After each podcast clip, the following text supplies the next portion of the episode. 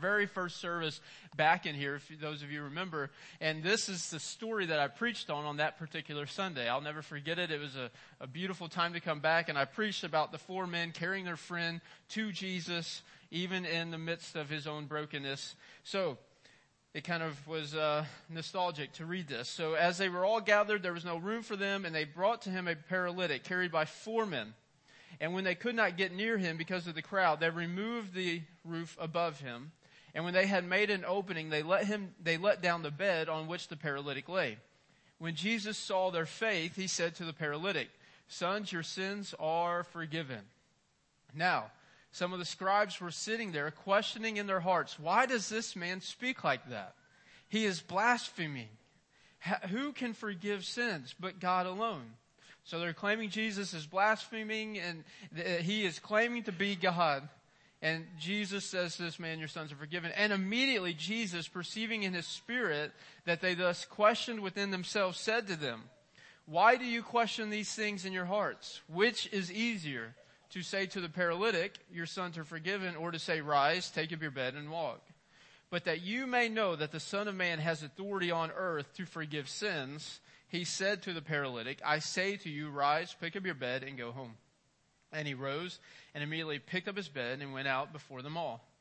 So that they were all amazed and glorified God, saying, We never saw anything like this. And he went out again beside the sea, and all the crowd was coming to him. And he was teaching them. And he, as he passed by, he saw Levi. You may also know him as Matthew, who wrote the gospel according to Matthew the son of Alphaeus, sitting at the tax booth, and he said to him, Follow me.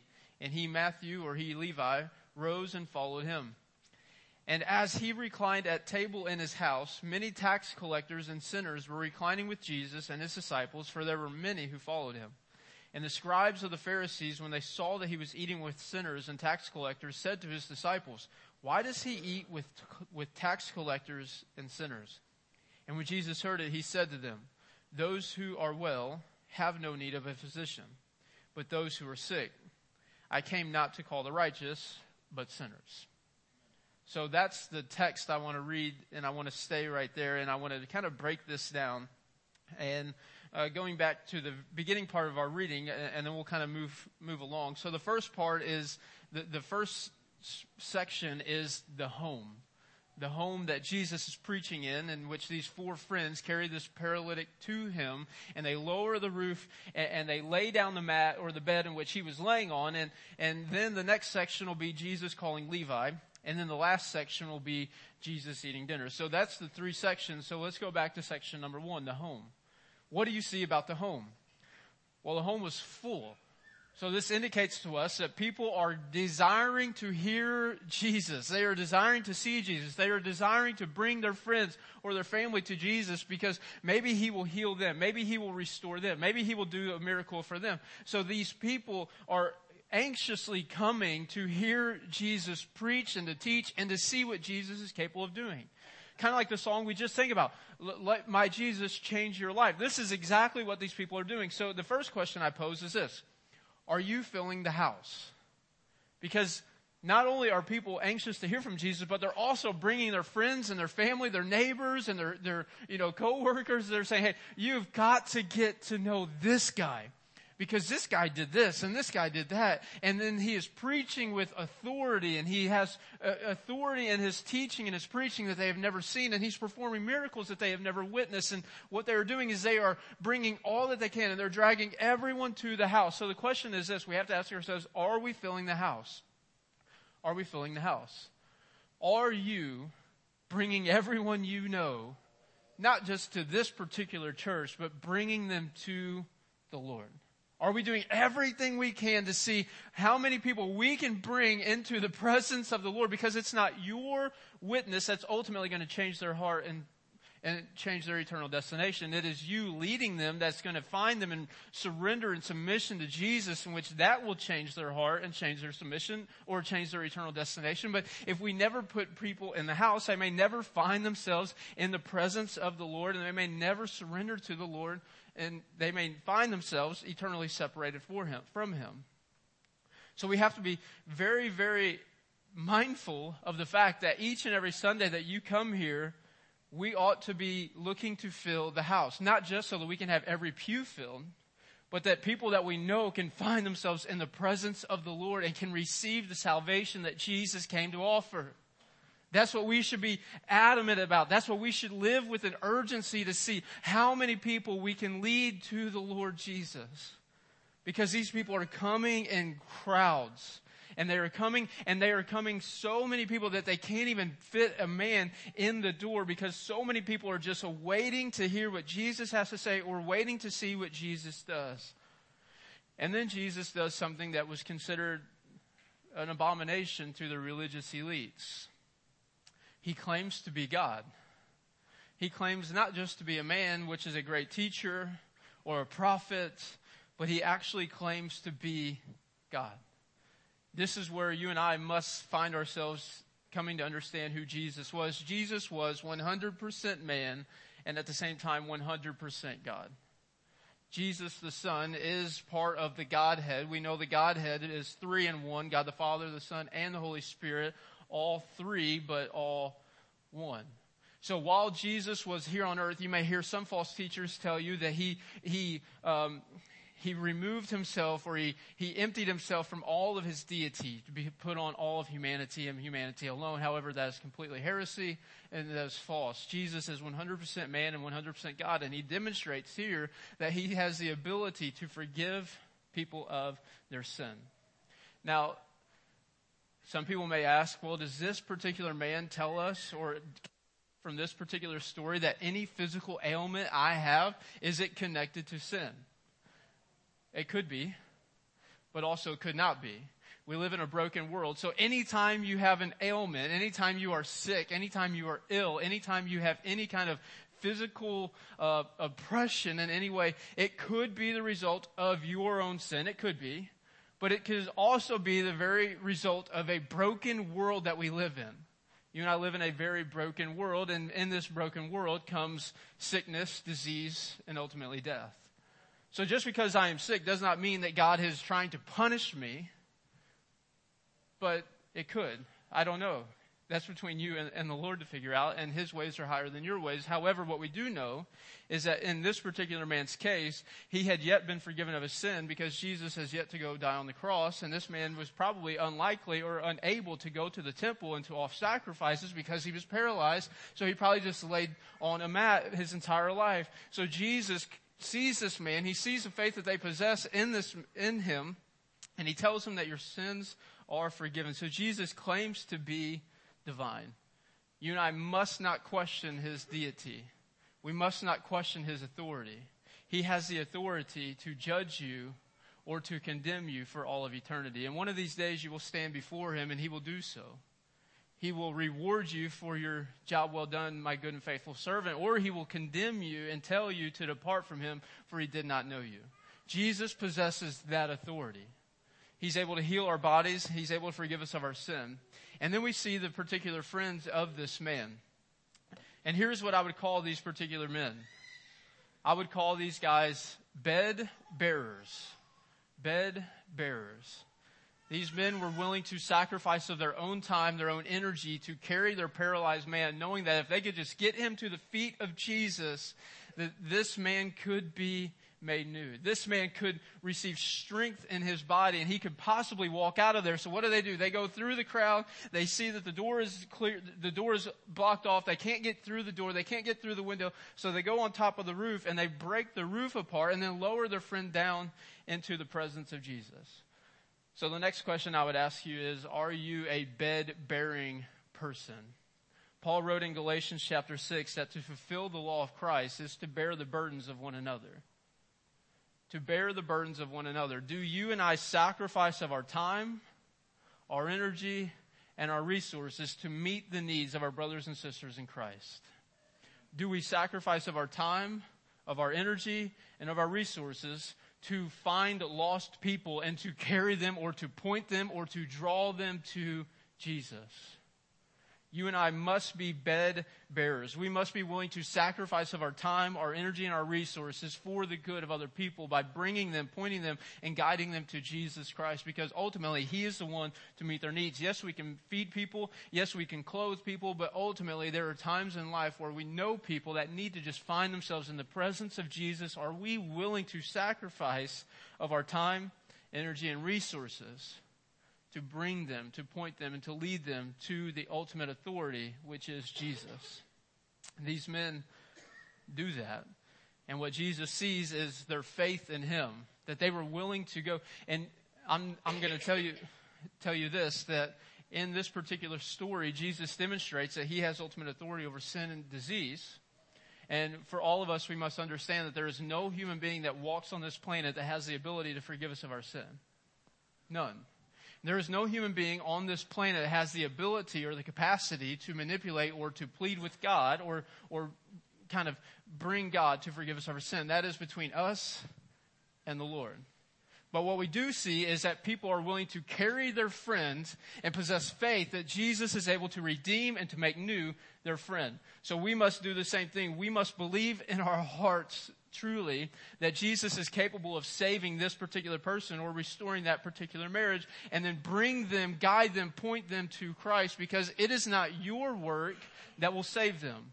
It is not your work that will make their marriage new. It is not your work that will give them the strength or the peace or the joy in which they lack. It is ultimately Christ. But it is your job sometimes to carry these people to Him.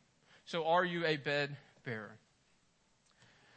Next, we see Jesus in the second, second section of this reading as he goes and he goes out again and he's out by the sea and he sees Levi, or we may know him as Matthew. The name Levi here would likely indicate that he was from, he was from the Levite people, which were people that were to devote themselves to the work and the service of the Lord. People that would have worked in the temple and would have done God's work. But we see Levi as what? A tax collector. He was likely rejected by his people as he is seen as a traitor now. Matthew is a traitor because he has rejected his responsibility to do God's work as a Levite. Now he is a tax collector going to his own people and trying to get their money to give to the Roman Empire. And he is going and he is a tax collector that Jesus calls. And now what we see is this. And not just in this particular story, but in chapter 1, we see two other stories. This is now our third time in two chapters in which Jesus calls people to follow him.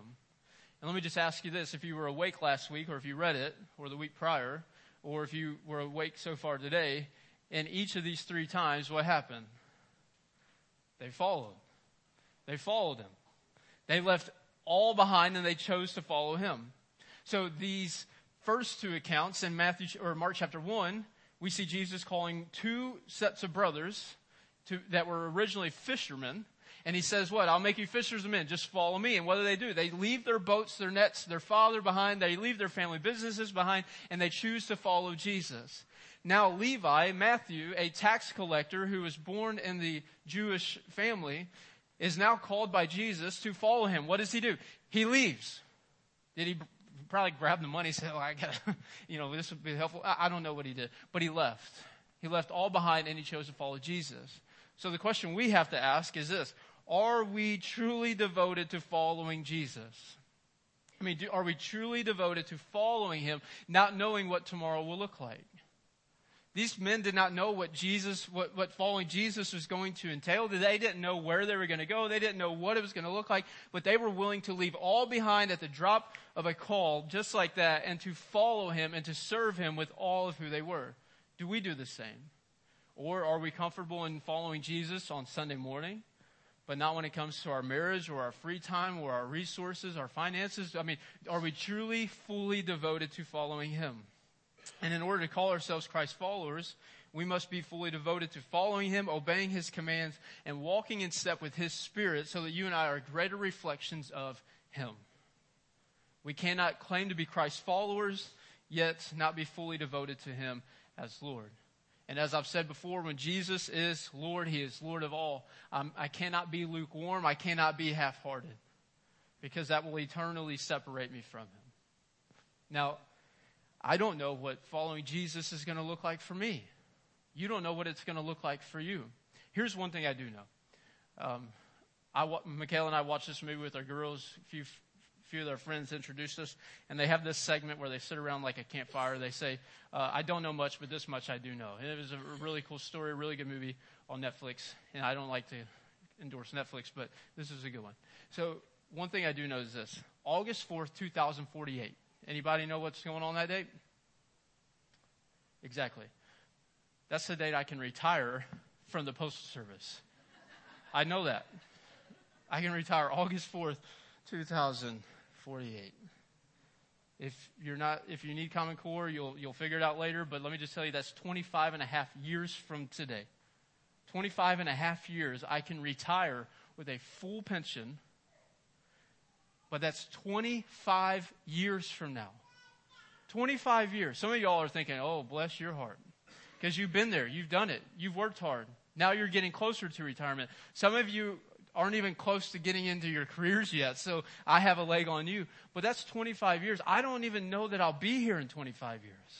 I don't even know if this earth will be here in 25 years. I don't know. I pray to the Lord that He comes back. Although I wouldn't mind just enjoying two retirement weeks. Just let me go to the beach for two weeks and then Jesus come on back. But that's what I do know. And the reason I know is because due to my time in service, buying back my Marine Corps time in service, that I can retire full pension, and then I have my TSP contributions, and I have any kind of other investment in stock market exchanges, and I can retire with Social Security, if it's even there anymore, who knows what it'll look like. But I do know that on August 4th, 2048, the day before I turn 57, I can retire for good. Uh, but I don't know that I'll even be around then. So if I set my mind to what I want to do in life and what my goals are, and I'm not telling you not to have goals and dreams and aspire to work hard and to, and to be wise with your time and your resources, but I do know this, that if you are fully devoted to following Jesus, you might be in a third world country six months from now. You might be preaching to people in a different country 10 years from now. I may not even be in Potosi on August 4th, 2048. So yes, I can set my mind on that thing, just like these fishermen probably set their minds, and just like Levi probably set his mind on, you know, if I just do this for another 15 years, another 20, another 30 years, we can retire, we can move to the beach, or we can do this but we do not know. These men were living lives, probably not comfortably as many of us may live, as they're working hard fishing. Little did they know that years down the road they would be martyred for their faith. But they were willing to do it. Little, I would say if Jesus would say, hey, Peter, uh, I'm going to call you to be a fisherman, and guess what? About 25 years from now, 30 years from now, you're going to be crucified upside down. Do you think Jesus is jumping out of the boat? Yeah, sign me up.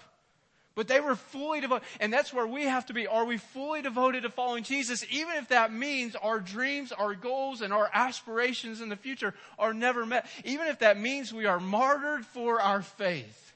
Are we fully devoted to Him? Because it's comfortable here, isn't it? Here's my check for the week. Here's, here's my hour and 10 minutes I gave, or two hours, because I went to Sunday school and I went here and then we had a great lunch. This is easy. This is easy. And, and, you know, we might join life group here and we might, we might serve at this capacity, but there are brothers and sisters all around the world today being martyred for their faith and they are still proclaiming the good news of the Lord. They are still declaring the goodness of God. And these particular men are called by Jesus to follow him. And they do have no idea that years down the road they would be martyred, killed, slaughtered for their faith, thrown off buildings, beheaded, and crucified upside down. All for that name. Are we devoted to that? Because if we aren't devoted to that, then we are probably half-hearted, lukewarm. Just whenever it's convenient or comfortable, we will praise His name. But we must be willing, devoted, and committed to cl- proclaiming the good news of Jesus, even if the government says it's illegal. Even if the government says the Bible is illegal, even if it is sentenced to imprisonment, or even on the brink of death, are we devoted to following Jesus Christ? And then in the last section where it gets really interesting here it's already been interesting when Jesus has this encounter with the scribes in the first part of our reading, but now we see Jesus reclining at the table with sinners, with tax collectors. And this sends the religious people into a frenzy. They are viewing Jesus as God at the beginning of this, and now he claims to have deity and he claims to be divine, and now, now he is lowering himself to the point of sitting with, eating with, and reclining at a table with sinners and tax collectors. So to these religious scribes and Pharisees, most of them were probably present or at least heard the story of Jesus saving this paralyzed man or, or forgiving of him of his sin and then redeeming his body. They, they were probably present and they saw it or they heard about it. Because something like that just doesn't go silent. They probably either witnessed it or heard. And now Jesus is sitting with a bunch of sinful people around the table. And then what does he do? He gives his justification for what is there. He says, those who are well have no need of a physician, but those who are sick. I came not to call not to call the righteous, but what? Sinners. So for him to say, I came to call sinners, they would also view that as an abomination and as blasphemy because God is not going to call people who are sinners. God's going to call the religious elites, the people that present themselves to be holy, or the whitewashed tombs as Jesus would call them. Jesus comes and he says, look, I did not come for the righteous. What did he say in another account? He's actually educating them on his purpose of coming, which was not to seek and to save the, the well, but to seek and to save the lost. Not to call the righteous, but to call sinners. So Jesus is sitting at this table. And here's one thing we have to notice because so many people will twist this particular setting to justify their own means of participation in sinfulness. See, Jesus is not engaging in sinfulness with these people. He's engaging the sinner. And he is revealing, revealing himself to them. And he is drawing them to put their faith in him. He is revealing himself to them. And what he is doing is he is engaging the sinners where they are in their sinfulness, not engaging in the sinfulness. So here's what you might see. You might hear a lot of people who use this story as a means of justification for their own lives because they'll say, well, Jesus ate with sinners. Yeah, he did. He ate with sinners, but he did not engage in sinfulness. So if you hear believers say, well, you know, I'm, I'm just doing what Jesus did and eating and eating with sinner, with sinners, what they are actually doing is they're trying to justify their own lives because so many people have a hard time truly engaging sinners and not engaging in the sinfulness that they're around. Because here's the reality. You and I as believers are going to find ourselves spending time with people who are non-believers we must be very guarded and very cautious not to engage in their sinfulness, but to engage them. To draw them and to call them to faith in Christ. See, Jesus is here and he's eating. Jesus is not just eating, drinking, and being merry. Certainly not but he is doing what he can to draw them out of their sinfulness and to put their faith in him, to follow him, to serve him, to worship him, and to exalt him. So we cannot use this story as a means of justification to say, well, I'm just eating with sinners and participating in sinfulness. But we must engage sinners. So if we were to surround ourselves only with Christians and never go out and engage sinners, then we would neglect our responsibility. But if we were to go out and to engage in sinfulness, then we would also neglect our responsibility. You and I are to let our light shine. You and I are to engage sinners in their sinfulness and to, in hopes of drawing them out of it, not to just kind of enjoy it with them. So Jesus is there and he goes and he eats and all of these people are asking him, why are you doing this? And he says, I came to call sinners. Now, if you were to look around this room, what do you see? What do you see? A bunch of broken people that have either been redeemed by the Lord or are yet to be redeemed. That, that's who you are. That's who I am. I am at heart a sinful being. In my human nature, I despise obedience to God in human sinful nature. But what I do know is this that I thank God that He called sinners like me, like you. There are people in this room right now that are only here because God's calling of another sinful person, redeeming them and making them new, and then that person drawing you out of your sinfulness to be where you are right now. I know that if it wasn't for my grandparents or other people truly bringing me to church and showing me the way in which I was supposed to live, I don't know what I would be doing. I don't know where we would be.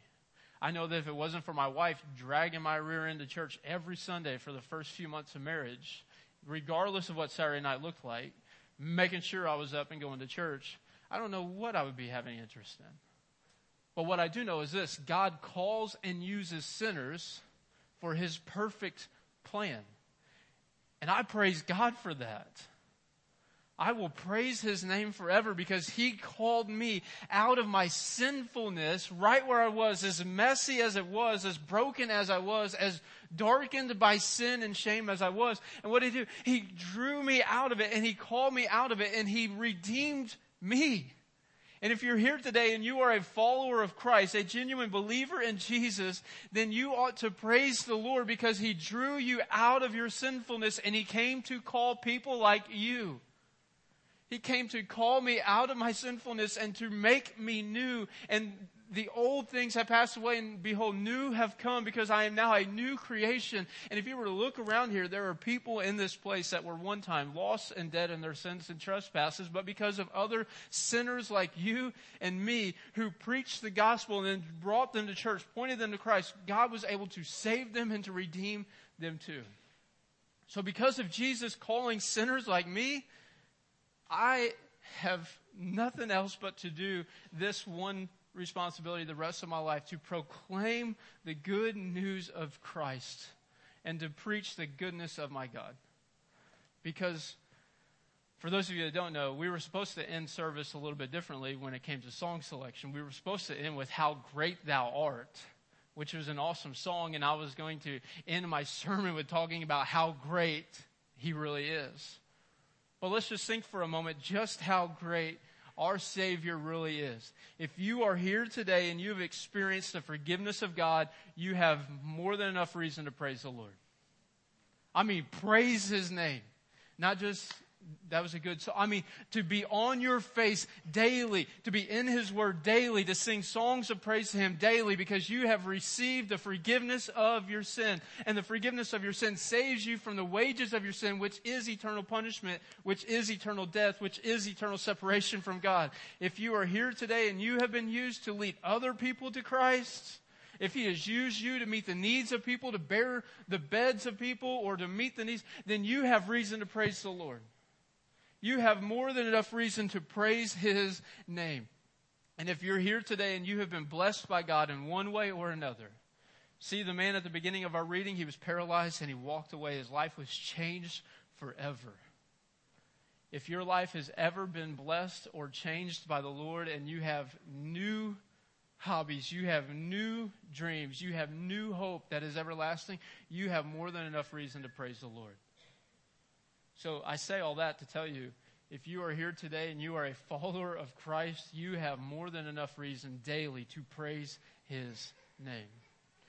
Now, if you're here today and you would and you would say, I've never asked God to forgive me of my sin, and you are here today and you just continue to live in your sinfulness, let me just bring this one thing up that Jesus said, I did not come to call the righteous, but what? Sinners to call sinners. If you are here today and if you were to be honest with yourself and say, I'm still living in my sinfulness, therefore I am still a sinner. Maybe you come to church, maybe you visit from time to time, and the Word of God and the Spirit of God has been drawing you to Him. Let me just plead with you to respond to that call.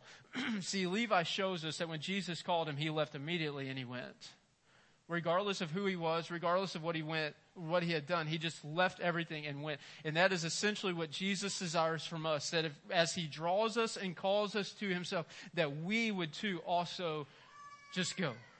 Just to surrender ourselves completely to him, because this is what we desire for you. If you're here today and you would say, I am still a sinner in need of being saved, we would not, we would love nothing but to see you believe in your heart, confess with your mouth, be baptized in his name, and receive his gift of his Holy Spirit. That's what we want to see for you. We want to see you drawn out, called out of your sinfulness, and be made new in the presence and the name of Jesus. That's what we desire. We If you want to give money, that's great. If you want to serve your time, that is incredible. We will take all of it and we will use it and we will steward it as His body. But we want nothing but this for you, for you to be new, for you to be raised to life in Christ, for you to be drawn out of your sinfulness and to receive the amazing forgiveness that Jesus has the authority to give and the eternal life that Jesus possesses in His hand. That's what we hope for you. So if you're here today and you would say, I am a sinner, I want to be saved, I need to be saved, I would plead with you to find me, find our church leadership, and we want to point you to the Lord. Because it's not my prayer that saves you. I could ask every bow to be, every head to be bowed and every eye to be closed, and you just pray this little prayer and then just go on your way. I could ask you to do that. But that would be my prayer guiding you. Your salvation is to be worked out between you and the Lord with fear and trembling. We can guide you and we can point you. But with fear and trembling, you work out your own salvation by believing in your heart, confessing with your mouth, being buried in baptism in his name, being raised to life in Christ, and being gifted with fullness his spirit. Let's pray.